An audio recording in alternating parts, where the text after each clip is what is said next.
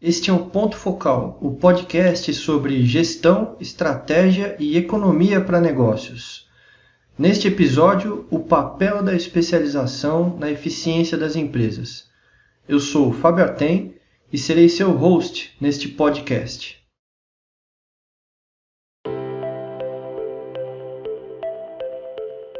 Pouquíssimos conceitos na microeconomia são tão fundamentais para a estratégia dos negócios quanto são as chamadas economias de escala. Isso porque as economias de escala são fatores determinantes para aquilo que os especialistas em alta gestão e em gestão estratégica chamam de fronteiras horizontais de um negócio. Então, é o seguinte, ó, na microeconomia, a gente busca entender as escolhas das empresas em dois grandes termos, isto é, o preço ofertado e a quantidade produzida. Quer dizer, as decisões de uma empresa, grosso modo, se resumem ao preço que ela irá ofertar ao seu produto e à quantidade que será produzida para essa oferta no mercado. Nesse sentido, as fronteiras horizontais de uma empresa identificam justamente as quantidades e as variedades de produtos e serviços que uma empresa produz para atender seus consumidores no mercado. Quando você compreende e domina esse tipo de conceito, fica fácil entender por que setores como o de microprocessadores são dominados por poucas e grandes empresas, ou então por que em outros setores como o de consultoria em gestão, o predomínio é o contrário, é o de pequenas empresas. Quer dizer, isso tudo tem a ver justamente com as diferentes economias de escala que esses setores possuem e que, por sua vez, acabam determinando as fronteiras, os limites produtivos daquelas empresas. Basicamente, uma empresa pode gerar economias de escala por meio da diluição de custos fixos e do aumento da produtividade dos custos variáveis. Pera, pera um pouquinho. Eu sei o que você deve estar pensando. Basicamente para você, né, tio? Eu nem sequer sei direito o que significa esse negócio aí de economias de escala. Tá certo. Então, primeiro, vamos entender o que são as economias de escala, pode ser?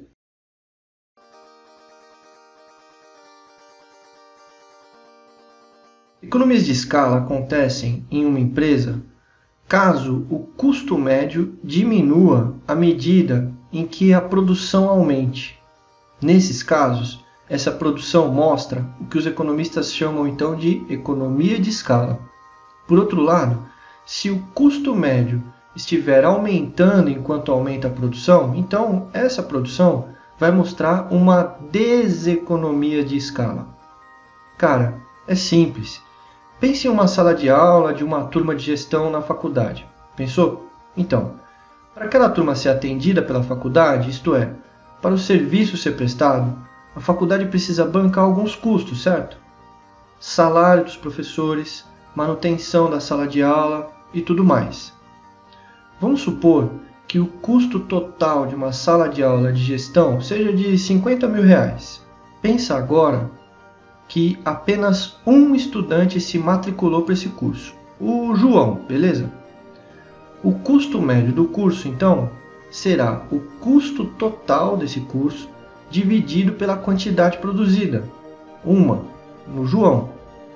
Então, o custo médio nesse nível de produção, com o João apenas em sala de aula, será igual a 50 mil reais por estudante.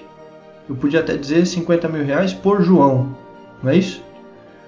Agora imagine que uma segunda estudante, a Ana, também se matricule nesse curso. Já entendeu o que vai acontecer, né? O custo total de 50 mil reais será agora dividido por 2.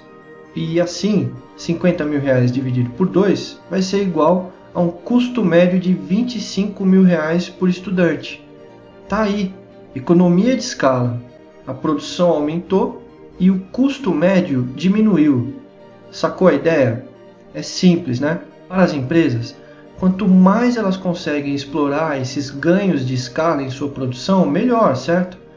Porque isso a deixa mais eficiente, produzindo a custos médios menores e podendo obter mais lucro ou até mesmo reduzir seus preços de oferta para, sei lá, enfrentar um concorrente. Até aqui tudo bem, né? Economia de escala são bacanas, já entendi.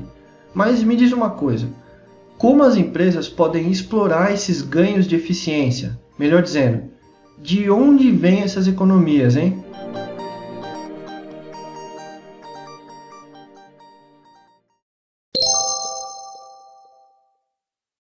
Como eu estava tentando dizer antes de ser interrompido por mim mesmo, basicamente, cara, uma empresa pode gerar economias de escala por meio da diluição de custos fixos e do aumento da produtividade de custos variáveis. Não cabe nesse podcast a gente discutir no detalhe essas duas ideias. E como eu quero me concentrar na segunda, aqui vai um breve resumo da primeira fonte de economia de escala, que é molezinha, mano. Você vai ver. A tal diluição dos custos fixos.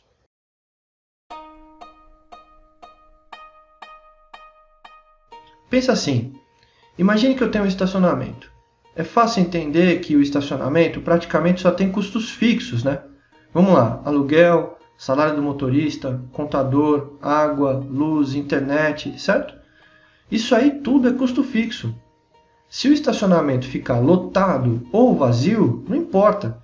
Esses custos não mudam de acordo com a produção, sacou? Então, Digamos que o custo fixo do meu estacionamento seja 10 mil reais. À medida que eu aumento a produção do meu estabelecimento, quer dizer, atendo mais clientes que buscam estacionar os seus carros comigo, eu vou dividindo aqueles 10 mil por cada cliente e diluindo assim esses custos. Entendeu? Lembra no começo que eu disse que fica fácil entender por que setores como o de microprocessadores são dominados por grandes empresas e outros setores, como o de consultoria em gestão, são as pequenas empresas que, no fim do dia, são a norma do mercado? Pois é, o setor de microprocessadores tem custos fixos super elevados. Os economistas têm até um nome legal para isso. Eles chamam de produção intensiva em capital, quer dizer, aquela produção em que os custos fixos representam um percentual significativo dos custos totais, entendeu? Agora, quando a maioria das despesas de produção destina-se a matéria-prima ou mão de obra, aí a gente diz que a produção é intensiva em custos variáveis. Pensa comigo, empresas como a Intel possuem grandes fábricas com linhas de montagem e, como consequência, muitos custos fixos. E é por isso que esse tipo de empresa precisa ser gigante. Quer dizer, é porque este é o único jeito que ela pode ser. Para diluir todos aqueles super custos fixos, intensivos e tal, é preciso produzir processadores pra caramba, justamente para diluir os custos fixos, certo? Enquanto a consultoria em gestão, ela é intensiva em mão de obra. O tal do know-how dos consultores e esse não é um custo fixo. Na verdade, ele é variável, concorda comigo? Consultor e a consultora só gastam o tempo deles ensinando e trabalhando em soluções de gestão se houver cliente para isso. Senão, os custos não acontecem. Diferente da super fábrica da Intel, que se fica parada sem produzir, custos enormes acontecem diariamente. O resultado disso é que consultorias não são boas em gerar economias de escala. Logo, não produzem em larga escala. Se bem que tem grandes consultorias que operam em larga escala, né? Então, como é que pode uma coisa dessas?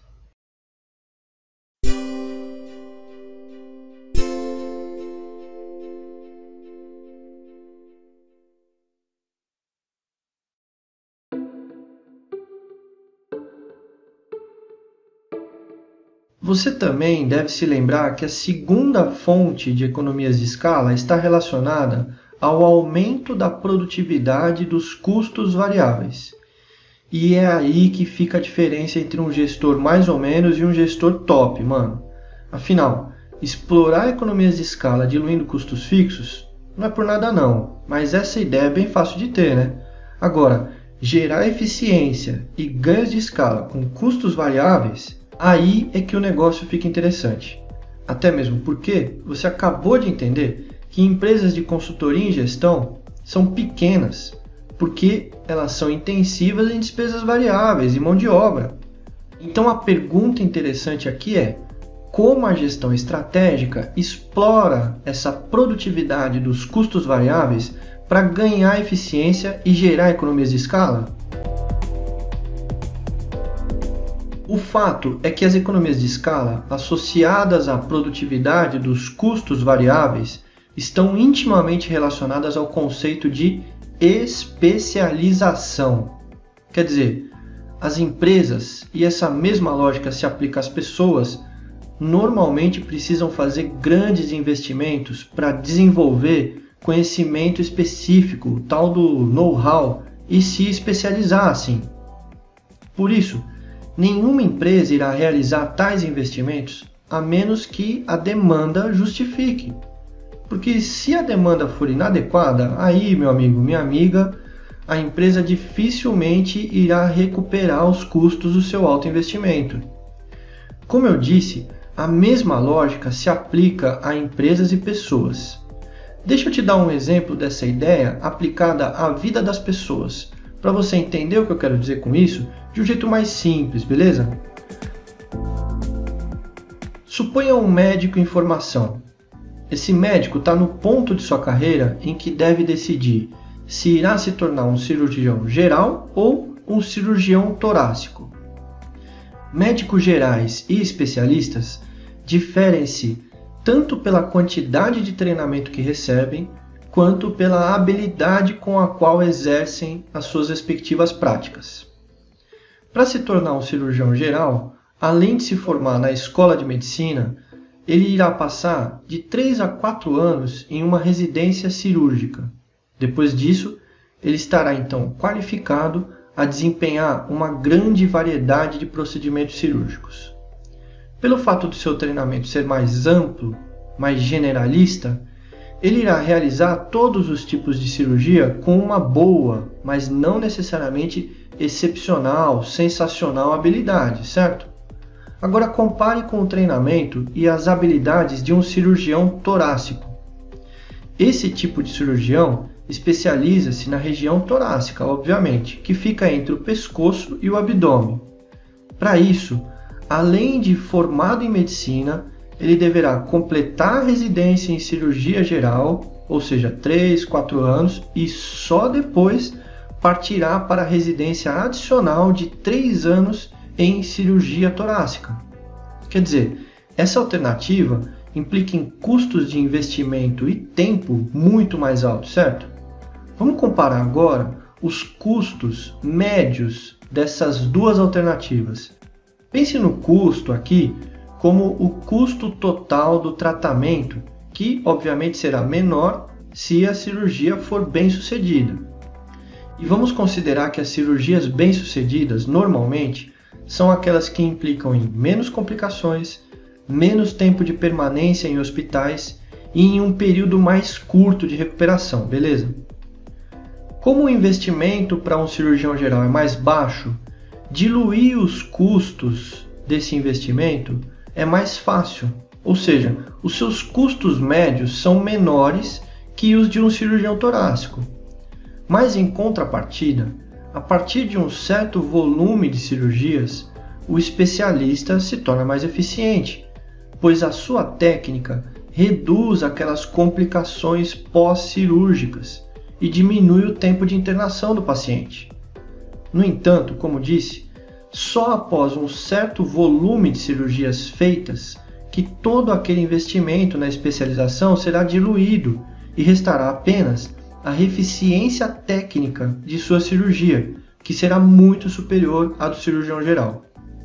Então, de volta à decisão daquele médico: investir em uma carreira de cirurgião geral ou de um cirurgião especialista? Bom, a resposta para essa questão, segundo o pai da economia, Adam Smith, está no mercado.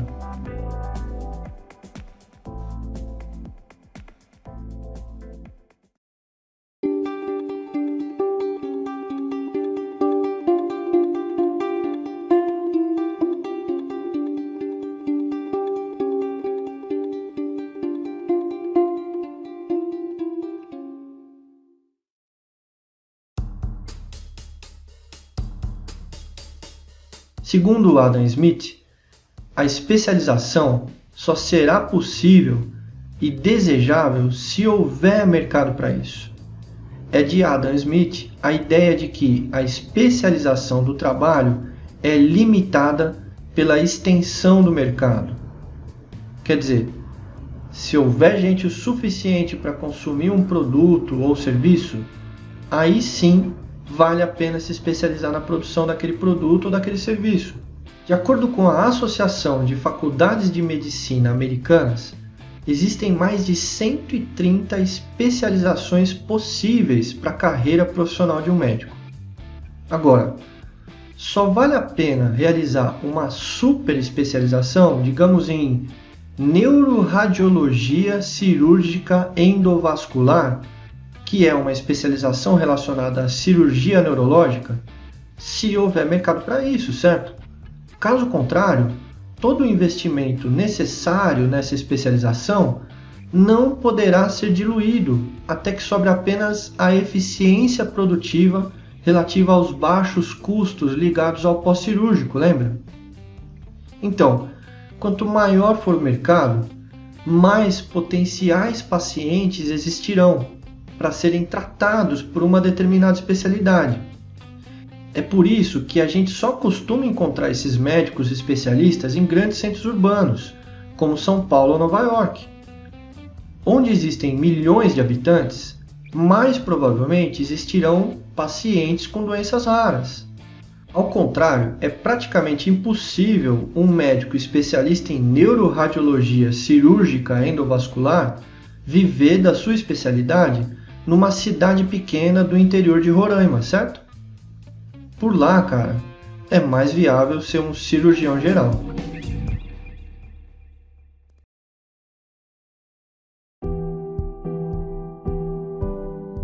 A ideia top que quero deixar para você aqui é a seguinte: na busca pela ampliação eficiente das fronteiras horizontais de uma empresa, para além da simples diluição de custos fixos, você pode explorar o aumento da produtividade associado aos custos variáveis, como a mão de obra especializada, por exemplo. Desde que a sua empresa seja capaz de alcançar grandes mercados para atender. E por que, que isso é tão importante? Por uma razão simples. Cada vez mais nos aprofundamos nessa era do conhecimento. E investir em conhecimento especializado parece ser a única alternativa, certo? Bom, nem sempre, amigo, nem sempre, amiga. Essa constatação só é óbvia mesmo quando existe mercado suficiente para atender com essa especialização.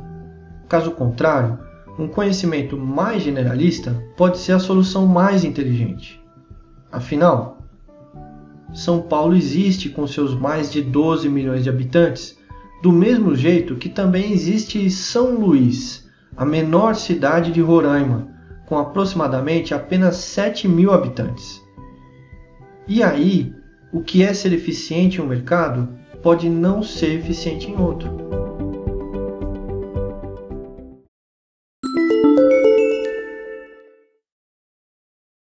As ideias deste episódio foram retiradas e adaptadas de um trecho de um livro A Economia da Estratégia. Um livro que você vai ver, eu vou indicar com frequência por aqui, mas também vieram ideias de outros lugares, como um canal do YouTube chamado Marginal Revolution University, ou MRU, ou MRU em inglês. Em particular, nesse canal, um vídeo excelente com o professor Dom Bourdreau, em que ele conta como a especialização na medicina salvou a vida do seu filho. Vale a pena conferir esse vídeo.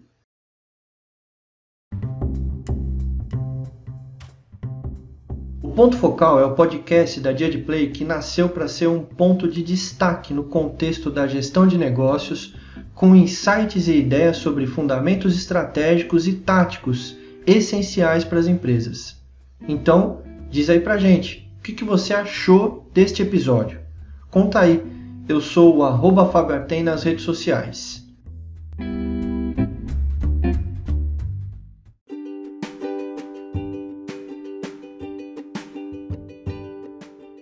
O Ponto Focal fica por aqui. Este podcast é uma produção amadora da Dia de Training, editado e apresentado por mim, Fábio Artem. Até a próxima, internet!